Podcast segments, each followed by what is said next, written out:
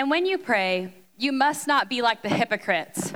For they love to stand and pray in the synagogues and at the street corners that they may be seen by others. Truly I say to you, they have received their reward. But when you pray, go into your room, shut your door, and pray to your Father who is in secret. And your Father who sees in secret will reward you.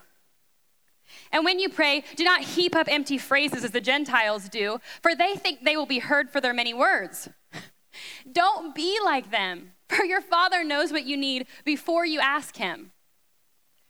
Pray then like this Our Father in heaven, hallowed be your name. Your kingdom come, your will be done on earth as it is in heaven. Give us this day our daily bread. And forgive us our debts as we also have forgiven our debtors. And lead us not into temptation, but deliver us from evil. For if you forgive others their trespasses, your heavenly Father will also forgive you. But if you do not forgive others their trespasses, neither will your Father forgive your trespasses. And when you fast, do not look gloomy like the hypocrites, for they disfigure their faces that their fasting may be seen by others. Truly, I say to you, they have received their reward. But when you fast, anoint your head and wash your face, that your fasting may not be seen by, by others, but by your Father who is in secret, and your Father who sees in secret will reward you. Do not store up for yourselves treasures on earth where moth and rust destroy and where thieves break in and steal, but store up for yourselves treasures in heaven where neither moth nor rust destroy and where thieves do not break in and steal. For where your treasure is, there your heart will be also. The eye is the lamp of the body. So if your eye is healthy, your whole body will be full of light. But if your eye is bad, your whole body will be full of darkness. If then the light in you is darkness, how great is the darkness? No one can serve two masters. Either he will hate the one and love the other, or he'll be devoted to the one and despise the other. You cannot serve God and money. Therefore, do not be anxious about your life, what you will eat or what you will drink, nor about your body, what you will put on. Is not life more than food and the body more than clothing? Look at the birds of the air. They neither sow nor reap nor gather into barns, yet your heavenly Father feeds them. Are you not of more value than they? And who of you, by worrying, can add a single hour to his span of life? And why do you worry about clothes? Consider the lilies of the field, how they grow. They neither toil nor spin, yet I tell you, even Solomon in all his glory was not arrayed like one of these. If God so clothes the grass of the field, which today is alive and tomorrow is thrown into the oven, will he not much more clothe you, O you of little faith? Therefore, do not be anxious, saying, What shall we eat? Or what shall we drink? Or what shall we wear? For the Gentiles seek after all these things, and your heavenly Father knows that you need them all. But seek first his kingdom and his righteousness, and all these things will be added to you. Therefore, do not be anxious for tomorrow, for tomorrow will be anxious for itself. Sufficient for the day is its own troubles.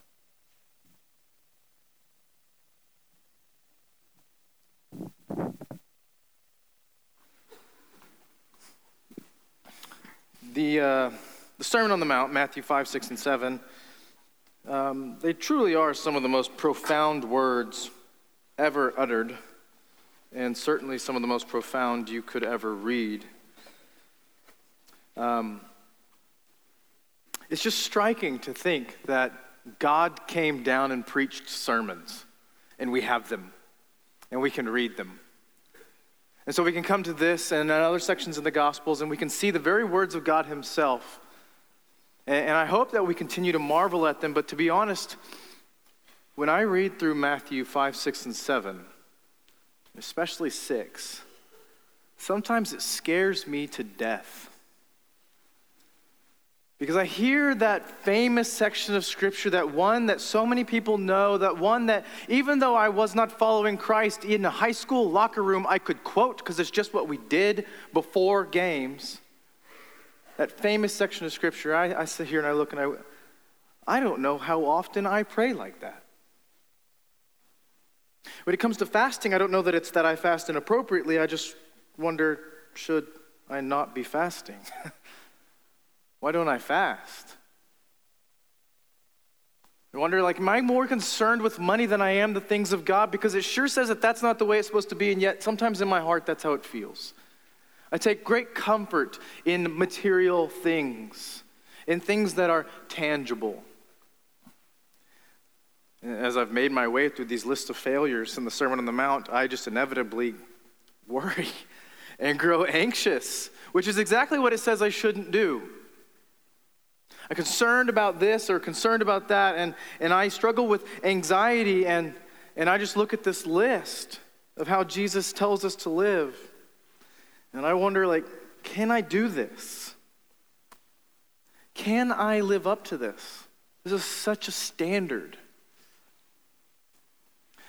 I have expectations of people. Um, I have expectations of the people in my home. My wife's name is Rachel. I have a son named Matthew. I have a daughter named Audrey. I have expectations of all of them. My kids will probably, um, the smallest one can't talk, but the biggest one talks a lot, and he, he would think that my expectations are unreasonable at times. One such expectation that he doesn't really disagree with, but I have this is a strong conviction for me and my household. Those people who live in my house and are part of my family, they will be Boston Red Sox fans. This is a very serious matter in my house. My wife doesn't even care about baseball. She's a Red Sox fan. It was part of marrying me. I grew up rooting for sports teams from Massachusetts. So as a toddler, I had shirts with Larry Bird's face on it. It wasn't the most handsome man in the world, but he had an incredible mustache, and I loved Larry Bird because he had shamrock on his shirt. My favorite football player growing up was Drew Bledsoe. I was incredibly suspicious of this clown named Tom Brady when he came along. I've, I've changed my mind. I like him now. But I grew up as a Boston sports fan. And I have that expectation. My son doesn't even know it. He's a Red Sox fan already. He has a Red Sox pillow, he has jerseys. He has a, a, a Mickey Mouse hat, and Mickey Mouse is wearing a Red Sox jersey. How's that for indoctrination? Take his favorite character, put a Red Sox jersey on it, you're a Red Sox fan now. Thank you very much. I have these expectations, but these are if I'm honest with myself, optional expectations. These are optional things. Anyone in my home is allowed to pull for any sports team they want other than the Yankees. I really don't care. These are optional expectations. I do have much more stringent expectations, though. Um, for one, I think that it's entirely reasonable that I expect my heart to continue pumping blood throughout my body for the rest of the day. It's just kind of necessary for life. And so I expect to have a fully functioning heart for the rest of the day. I don't think that that's altogether unreasonable, but it does tell me that there are different kinds of expectations. There are some that are preferences, there are some that are just reality. And throughout the Sermon on the Mount, Matthew 5, 6, and 7, you'll see Jesus lays out all sorts of expectations. And for the life of me, I can't find one that's optional. It's like they're all just intrinsic to life in the kingdom. He never tells you to fast. He just says, Those that are a part of my kingdom do it like this. Doesn't say, You pray. He says, like, those in my kingdom pray like this. He just describes it as a fact.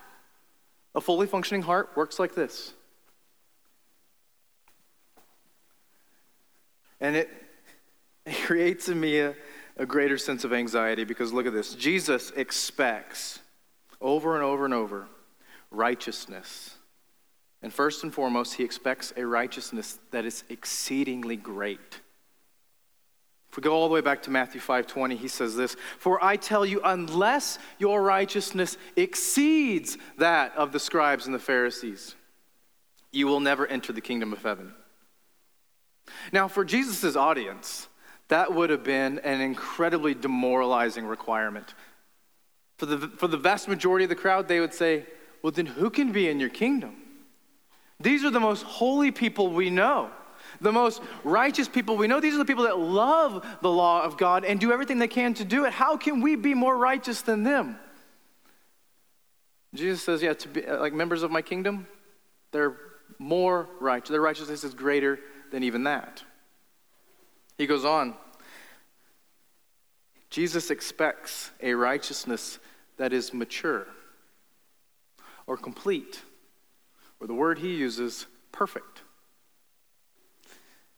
The end of Matthew 5, he says, You therefore must be perfect as your heavenly Father is perfect. Now, it's not saying that we should be sinless, but it is saying that in Christ, you have a perfect holiness before God, a perfect righteousness before Him. But as we live our lives, as we engage in the process of sanctification, our actual holiness should be tracking towards that perfect holiness. We should be maturing, we should be becoming perfect or perfecting.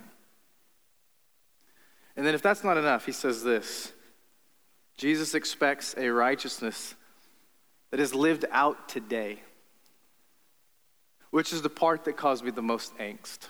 Because all those other things, that I would have a great righteousness and that I would have a perfect or mature righteousness, those things I can even believe in and trust that it will one day be true in eternity when everything, all the temptations and desires of this world have gone away. But Jesus makes it quite clear he expects a righteousness now.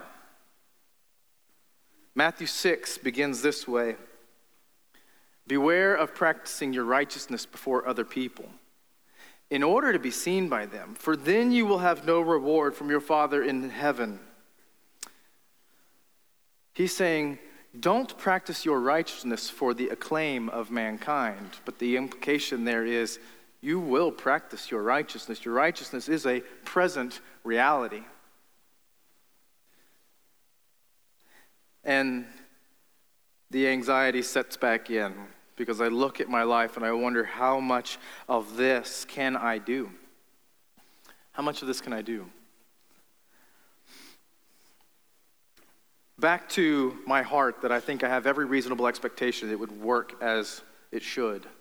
I have no knowledge whatsoever, or very, very limited knowledge, of how the heart works, but I am so thankful that there are men and women who have studied it and can explain it has valves, it has chambers, it has blood coming through and blood going out, and it supplies the circulatory system. It deals with all these things. And when a part goes wrong, when it's sick, we can do something about it. Or you can prevent the sickness, you can exercise. Like there are people that understand how this stuff works and they can explain how this heart should function, which is so necessary for life. And that's what Matthew 6 is. Jesus calls us to a righteousness that is great, that is mature, and that is now and then he says, and let me explain to you what that looks like. Now, this chapter is not about prayer for the sake of prayer, fasting for the sake of fasting, or any other such thing. This chapter is illustration after illustration of when you will live up to these righteous standards, this is what it looks like. It's story, illustration, story, illustration. And if we want to see where he's going, we can jump to the end of chapter 6 and look at Matthew 6 33. This really helps us understand everything Jesus is getting at. Jesus says this, but seek first the kingdom of God and his righteousness, and all these things will be added to you. After talking about prayer, fasting, money, and worry, Jesus says, Seek first the kingdom of God and righteousness. What he's saying is that the kingdom should have such a priority in your life, should have so much primacy in your life that there should be nothing else on the level of God's agenda in his kingdom that it colors everything. That prayer would now be righteous because you've let the kingdom infect your heart. That, that fasting would now be righteous because the kingdom is moving through you. Seek first the kingdom of God and his righteousness. It is to be a part of our daily, continual priorities. Now, since we're at the end of the chapter, I just want to walk our way back through it. And we'll get to the prayer here in a second. At the end of chapter 6, he's dealing with worry. He asks this question in 28 Why are you so anxious about clothing? Consider the lilies of the field. And what Jesus is doing is he's setting up a problem and then he's going to answer it with what it looks like to seek his kingdom first. Verse 28. Consider the lilies of the field, how they grow. They neither toil nor spin, yet I tell you, even Solomon in all his glory was not arrayed like one of these. But if God so clothes the grass of the field, which today is alive and tomorrow is thrown into the oven, will he not much more clothe you, O you of little faith? What a scathing accusation, you of little faith. Therefore, seek first the kingdom of God and righteousness and do not be anxious, saying, What shall we eat? And what shall we drink? And what shall we wear? In this case, Jesus is saying, Seeking my kingdom first, seeking the righteousness of God first, looks like trusting me with these things. It looks like refusing to rely on your own abilities, on your own wit, on your own intelligence to take care of these things. Trust me and seek first the kingdom of God and righteousness. And then back up at the begin at the in verse 19 deals with what will master us. Do not lay up for yourselves treasures on earth where moth and rust destroy and where thieves break in and steal but lay up for yourselves treasures in heaven. The question being asked here is what's going to control you? Your, your monetary gains, your material possessions, the things you chase after, the things you can touch and see, or God and the treasures that He can extend in heaven? This is what He says in verse 22 the eye is the lamp of the body. This is a fascinating way of, uh, of describing this, Jesus. The eye in, is the lamp of the body. So if your eye is healthy, the whole body will be full of light. But if your eye is bad, your whole body will be full of darkness. If then the light in you is darkness, how great is the darkness? Jesus says, Yeah, when it comes to money over me, don't even play with this. Be obsessed with me because in that you have health. And when you have health, you have light, you have truth. Do not be mastered by money, be mastered by God. Seek first his kingdom and righteousness. Back up even further. He says, When you fast, do not look gloomy like the hypocrites. They disfigure their faces. Why? So that their fasting may be seen by others. You see, Jesus says, like, I have a real problem with you engaging in some sort of religious act of piety so that your fellow man will be impressed with you. What kind of silliness is that? Why would you do that? That's not seeking first my kingdom. That's not seeking first my righteousness. Rather, when you fast, he says in verse 7, anoint or 17, anoint your head and wash your face so that your fasting may not be seen by others, but by your Father who is in secret. And your Father who sees in secret will reward you. Jesus is saying, like, your concern should not be with the opinion of anyone other than me. Your religious devotion should not be for your neighbor's sake. It will affect your neighbor, and it should affect your neighbor in a good way, but it is for my sake. And we'll see very soon it is for my glory. Don't you dare rob my glory and give it to a human being, a created thing. You will fast in private, and your Father will reward in secret. He says in verse 5 when you pray, do not be like the hypocrites they loved to stand and pray in the synagogues.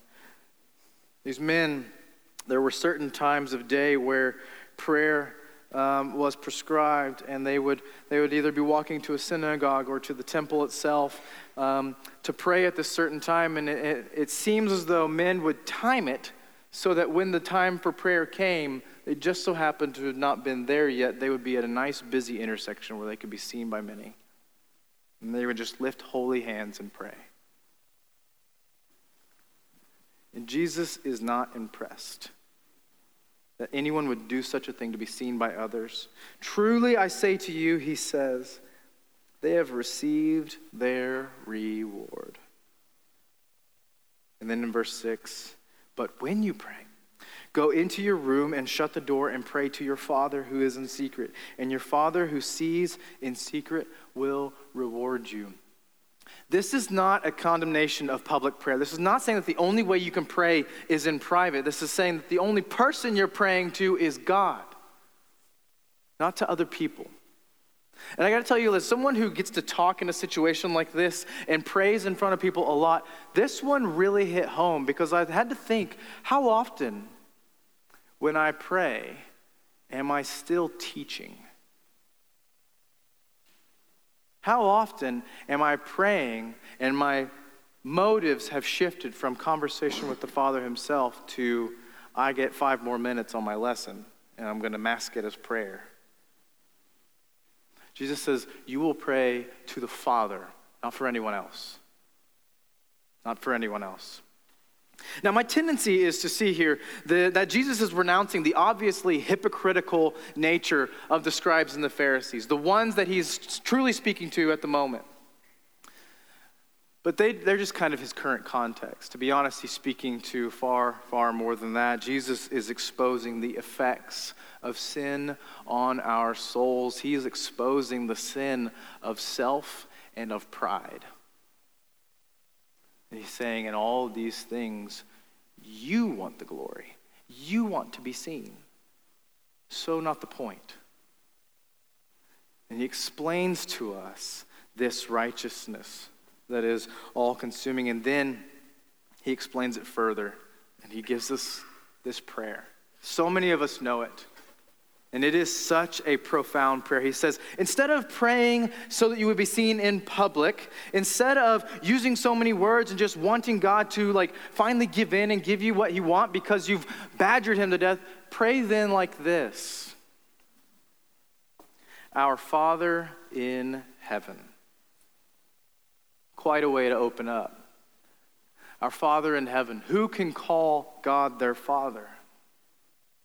This is an incredibly Christian prayer from the beginning. In John 8, Jesus tells the Pharisees and the other religious leaders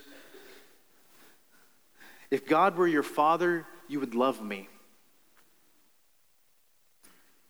Jesus qualifies who, who are the children of God, not just those who were created by him. It's those who have been adopted in, who have been engrafted in, who are now co heirs with Christ.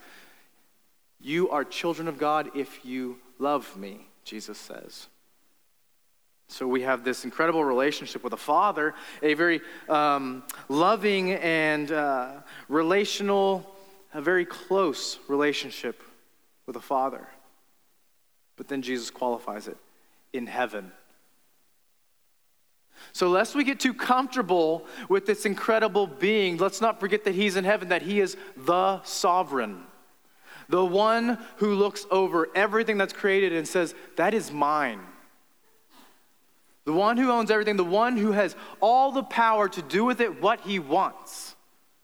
He's our Father. How scandalous does this prayer open up? Our Father in heaven. It really orients your prayer right away, doesn't it? Um, the, great John, uh, the great reformer John Calvin um, he wrote a number of commentaries, but is most famous for um, a number of books that, when you compile them, are just known as the Institutes of the Christian Religion. And this is the opening line of those books, very first line in the book. John Calvin says this Our wisdom, insofar as it ought to be deemed true and solid wisdom, consists almost entirely of two parts the knowledge of God and the knowledge of ourselves. You see, what Calvin is saying is he's saying, like, in order to even do theology, which is what he's about to do in that book, in order to even pray well, you better know who you are and you better know who you're talking to. Otherwise, you're going to find yourself in some serious trouble or at worst slash best, making a mockery of the God of the universe, even on accident. Our Father in heaven, and then this line should weigh heavily on our hearts. Hallowed be your name. One of those King James words that snuck into our modern translations. Hallowed be your name. Literally, the word means to sanctify your name, to perfect your name, um, to make your name holy. But you could talk about it in a number of ways. Most revered be your name, most loved be your name, respected be your name, feared be your name. This is saying that we should have a right perspective on whoever it is that bears this name. And then we know in antiquity, especially in Judaism, your name carries a lot of meaning. God reveals his name as Yahweh to Moses in Exodus 3. In his name is bound up all of his character, all of his nature. His name is so holy because it is the accurate representation of who he is. All of his goodness, all of his power, all of his supremacy, all of his grace, all of his justice. It's in his name. Our Father in heaven, hallowed be your name. If you understand those first two lines, it's almost impossible to mess up the rest of the prayer. Those first two lines set the stage for everything else that's going to follow. Verse 10 Your kingdom come, your will be done on earth as it is in heaven. Now, to confess my own failures, I've used your will be done as kind of a cop out for I'm going to ask for something wild, and because I don't believe you'll do it, I'm going to say, or your will be done at the end of my prayer. But that's not what, this, that's not what these lines are asking us to do. This is not me saying, My brother in law has cancer, God, please heal him, but if not, your will be done. Although technically true. This is saying, God, I want to, I want your name to be so revered. I want your name to be so hallowed that what it's like in heaven, like with the angels praising your name in perfection and in joy, and that there's no unrighteousness there, I want that here now. Like, your kingdom come, your will be done on earth as it already is in heaven. Like, I want that here and now. And Jesus did come and he inaugurated the kingdom, but it's not fully here yet. And when he rose from the dead, he inaugurated the new creation, the first body that will never again die. But it's not here yet. And when I pray, Your kingdom come, Your will be done on earth as it is in heaven, I want, I'm saying, God, I want everything about you. I want all of your goodness to infect this world. I want the kingdoms of darkness to be pushed out. I want your gospel to be effective. I want people to know you. I want your name to be hallowed. I want your name to be holy and respected. I want your kingdom to come and crush anything that opposes it. This is not really a nice prayer. This is a pledge of allegiance to a kingdom that is dead set and will achieve its goal on destroying anything that opposes it. Your kingdom come, your will be done right here, like it's already being done in heaven. And then we get to make our requests. God, give us this day our daily bread. And to be honest, I don't really understand this one because I don't live in an agrarian society where I wonder where my next meal is coming from. Some of us might have experienced such a life, but I've never really had that question of whether or not I'll eat at the end of today. But it would be good for me to remember that whenever I go to the store to buy bread and milk for my family and I swipe my card, that that was not anything that I did, that that was God giving me today my daily bread. That the money in my account is God giving me my daily bread. That the fact that my house is warm for my wife and my kids is God giving me today my daily bread. I wish that I would not so quickly forget that and think that if I could just keep all these, if I could just keep everything in the air and spin enough plates, like I can manage this.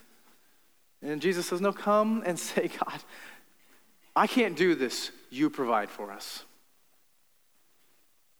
Then he says, Forgive us our debts as we have also forgiven our debtors. Now, this is a complicated line. Some of us look at this and think, wait, am I not forgiven if I can't forgive others? Do I have to forgive everybody else before God will forgive me? Is that how this works? I thought it was by faith. Yes and no. What he's saying is that those who have truly experienced the redemptive grace of God, imagine your debt to God compared to someone else's debt to you. Which one's greater? Those that have experienced God's grace and forgiveness and his truly transformative mercy, forgiveness is just natural for us. I forgive little because I've been forgiven much. So he says that whenever, let me forgive other people like you've forgiven me. That's the request. And then he ends it with, and lead us not into temptation, but deliver us from evil. The Bible says that God does not tempt us, but I believe he tests us. And when I'm able to withstand the assault of the enemy, when I'm able to withstand the encroachment of sin, I need to thank God that He's delivered me from temptation. And when I'm feeling like I can't, when I'm feeling like I just can't do this, when I read the Sermon on the Mount and I feel like I can't do this, I need to trust God that He can do this in me. Now, this could look like an isolated set of worshipful lines and lines where we request certain things that we need just to live this life. Maybe. But when I do it like that, I think that I have, um, I've segregated what shouldn't have been pulled apart. I'll give you an example. Um, at my house, we've been in a particularly complicated time lately with our son. He is wanting to test all the boundaries. And I can't tell you how often his mother and I have prayed, God, give Matthew an obedient heart. Give him a heart that wants to obey his mom and dad. And I think that that's an appropriate prayer. Now, let me tell you why I think I prayed it. Because I'm so tired of fighting him. I want God to change his heart. I want him to obey for my sake. I want him to obey because it's starting to get really annoying that he's always fighting me on everything. The Lord's Prayer says, No, you want him to obey because when he does, he's being obedient to the Father by submitting to the parents that the Father has given him. You see how I have asked for something right with the wrong motives. Like, I want Matthew to listen to us so that my life will be easier, not so that God would be glorified. And how much are those two prayers different, even if they sound very similar? And so I think this, this prayer is not an isolated set of propositions and requests. Everything on this prayer, I believe, hinges on our desire that God's name would be glorified. Everything. Why do I want the kingdom to come and will, his will to be done on earth as it is in heaven? So that he will be made famous, that his name will be revered and will be hallowed. Why do I want him to provide for me the things that I need to live this life? Because when he does, he is made much of and he is glorified. Why do I want him to teach me to forgive like he's forgiven me? Because in both cases, his name is glorified. Why do I want him to help me withstand temptation? Because I want his name to be glorified. Hallowed be your name affects and drives and enables, in many ways, the rest of the prayer to even take place. And I would say the rest of the chapter. So when I fast, I do so in secret, not to the praise of man, because I want his name to be glorified. When it comes to material possessions, I trust Him way more than those because I want His name to be glorified. And when it comes to not being anxious about the daily things of this life, I trust Him because in so doing, I'm making much of His name. And then I come to this and think, okay, still don't know how to do that very well. That is still so complicated and difficult. How do I? Make his name famous. It brings to mind um, a small section in Matthew 22. where Jesus is asked, basically, what's his favorite law? He says this in Matthew 22, verse 37.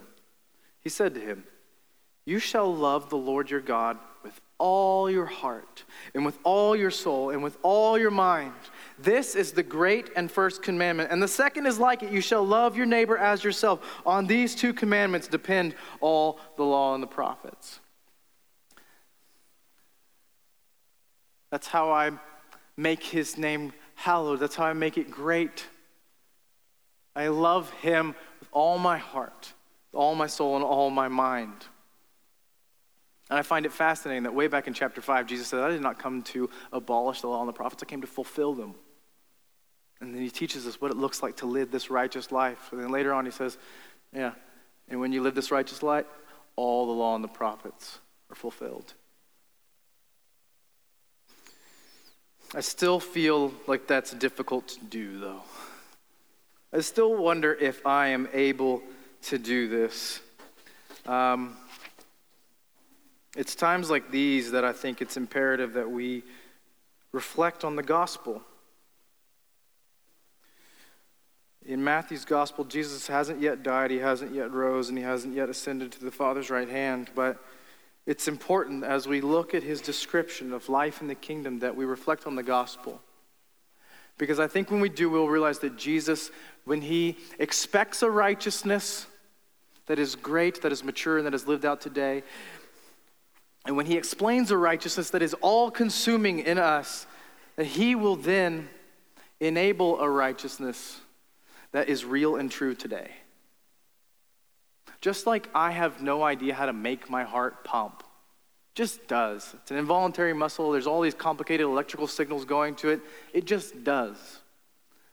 I also like to say, I don't know how I'm going to live out Jesus' ethic laid out in the Sermon on the Mount, but I'm going to trust him that he can just do it through me that he can make this work. And it's important. If we go to Ephesians 4, we see Paul explain the gospel to the church in Ephesus.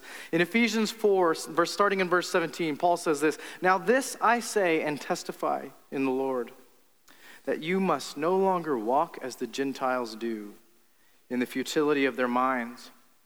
They're darkened in their understanding, alienated from life in God because of the ignorance that is in them due to their hardness of heart. They have become callous and have given themselves up to sensuality, greedy to practice every kind of impurity. But that is not the way you learned Christ, he reminds the church.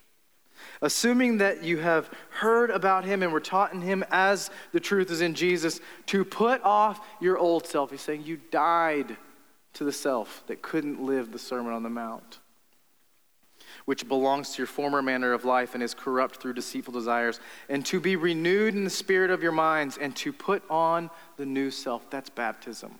To put on this new self, created after the likeness of God in true righteousness and holiness. What Paul's saying there is that we have the new self because we have Christ in us. And when I can't when I can't figure out how to live the Sermon on the Mount, I need to remember the gospel that there is Christ in me, working through me. And then we saw this diagram a couple of uh, weeks ago. When I read the Sermon on the Mount and I see Jesus' unbearably high ethic, and I say, I can't do this, I need to stop and hear the Spirit say, You can't, but I can through you. And I need to repent of my foolish thoughts about I need to muster up some sort of innate ability that is in Ryan Vincent to live this way and to just let the new life take over and say, God, work in me so that your name will be hallowed. I need to repent of that way of thinking and believe and trust in Him that He can do it in me. And probably more than anything, I just need to pray now, in Colossians 1, we'll end here. In Colossians 1, Paul actually prays the Lord's Prayer. It just doesn't look like it. But it's amazing. He describes to the church in Colossae how he prays for them, and all the bits of the Lord's Prayer are there. It's amazing how Paul does this. He says this in Colossians 1, starting in verse 9. And so, from the day we heard, we have not ceased to pray for you, asking that you may be filled with the knowledge of his will, knowledge of his will, that is obedience to his in, in, into righteousness in all spiritual wisdom and understanding, so as to walk in a manner worthy of the Lord, fully pleasing to him, bearing fruit in every good work and increasing in the knowledge of God. May you be strengthened with all power according to his glorious might for all endurance and patience with joy, giving thanks to the Father who has qualified you to share in the inheritance of the saints in light. He has delivered us from the domain of darkness and transferred us to the kingdom of his beloved Son, in whom we have redemption, the forgiveness of sin. All the bits of the Lord's Prayer are there. It's a really good reminder. Jesus is, um, as he teaches through the Lord's Prayer, Paul comes in and says, And you can live this because you are no longer in the kingdom of this world. You're now a member of the kingdom of God. And he can work out this righteousness in you. And the Spirit truly does enable us to pursue a righteousness that is greater than that of the scribes and the Pharisees, that is more mature than we could ever fathom, and that we can live right now, here and today. We do need a gospel reminder whenever we come across these things, and we need to repent and believe that He can actually work these things through us. Now, I want to end our time actually praying the Lord's Prayer together. Um, so I'm going to ask Morgan to come up. Morgan is going to, uh, we've broken the prayer down into four main sections. She's going to give you the section, and then after she gives you each section, I want you to spend just a few moments praying through that particular idea and then I will close out each idea for us. So. Our Father in heaven, your kingdom come.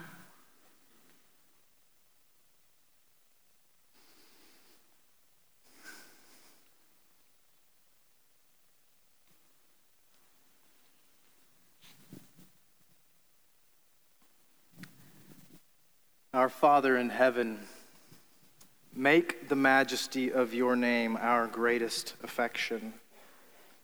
Give us an ever increasing love of all that you are, of all your beautiful qualities, of your perfect holiness, of your astonishing supremacy, and of your endless and gracious mercy. Press such things into our minds and hearts to such a degree that our unquenchable desire is that your kingdom and your rule would expand to every last inch of this sinful earth.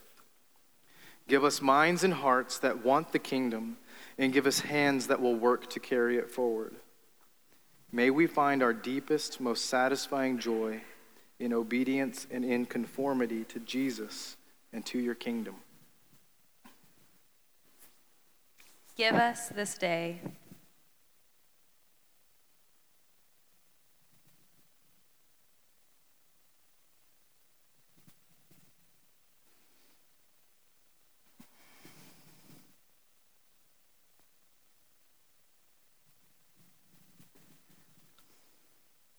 Though many of us are unfamiliar, Father, with concern over what we will eat today, and though some certainly know what that's like, we pray that you would make abundantly clear how insignificant our abilities to care for ourselves truly are. As we ask for your provision, always remind our arrogant hearts that money in the bank is from you, that job security is from you and that comfortable retirement counts are from you. Even just enough money to make it through today is from you. Breath in our lungs is from you. The sun, the moon, and stars are from you. Without your daily provision, we are nothing. And even when we fail to acknowledge you, we lean on your goodness to care for us in spite of us. Forgive us.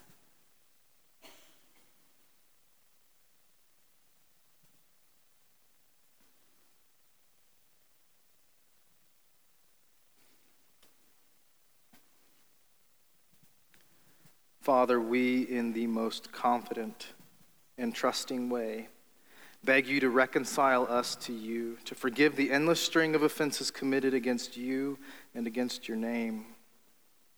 May the mercy found in Christ transform our hearts.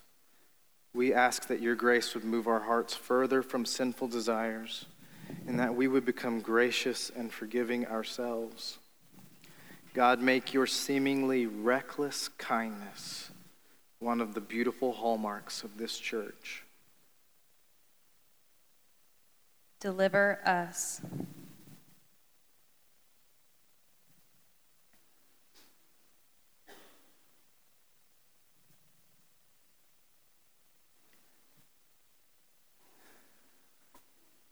Finally, Father, we pray against those kingdoms opposed to yours. Satan seeks to devour and destroy, and you are our hope and our deliverer. Make us wise to temptation and give us the resolve to resist the evil one. Father, we ask for a righteousness that expels what is wicked in us. And we ask all of these things in your great, your perfect, in your hallowed name, amen. Amen. There will be people down front. If you'd like to, to talk about this further, or if you'd like one of us to pray with you, we'd love to do that. Otherwise, you are dismissed.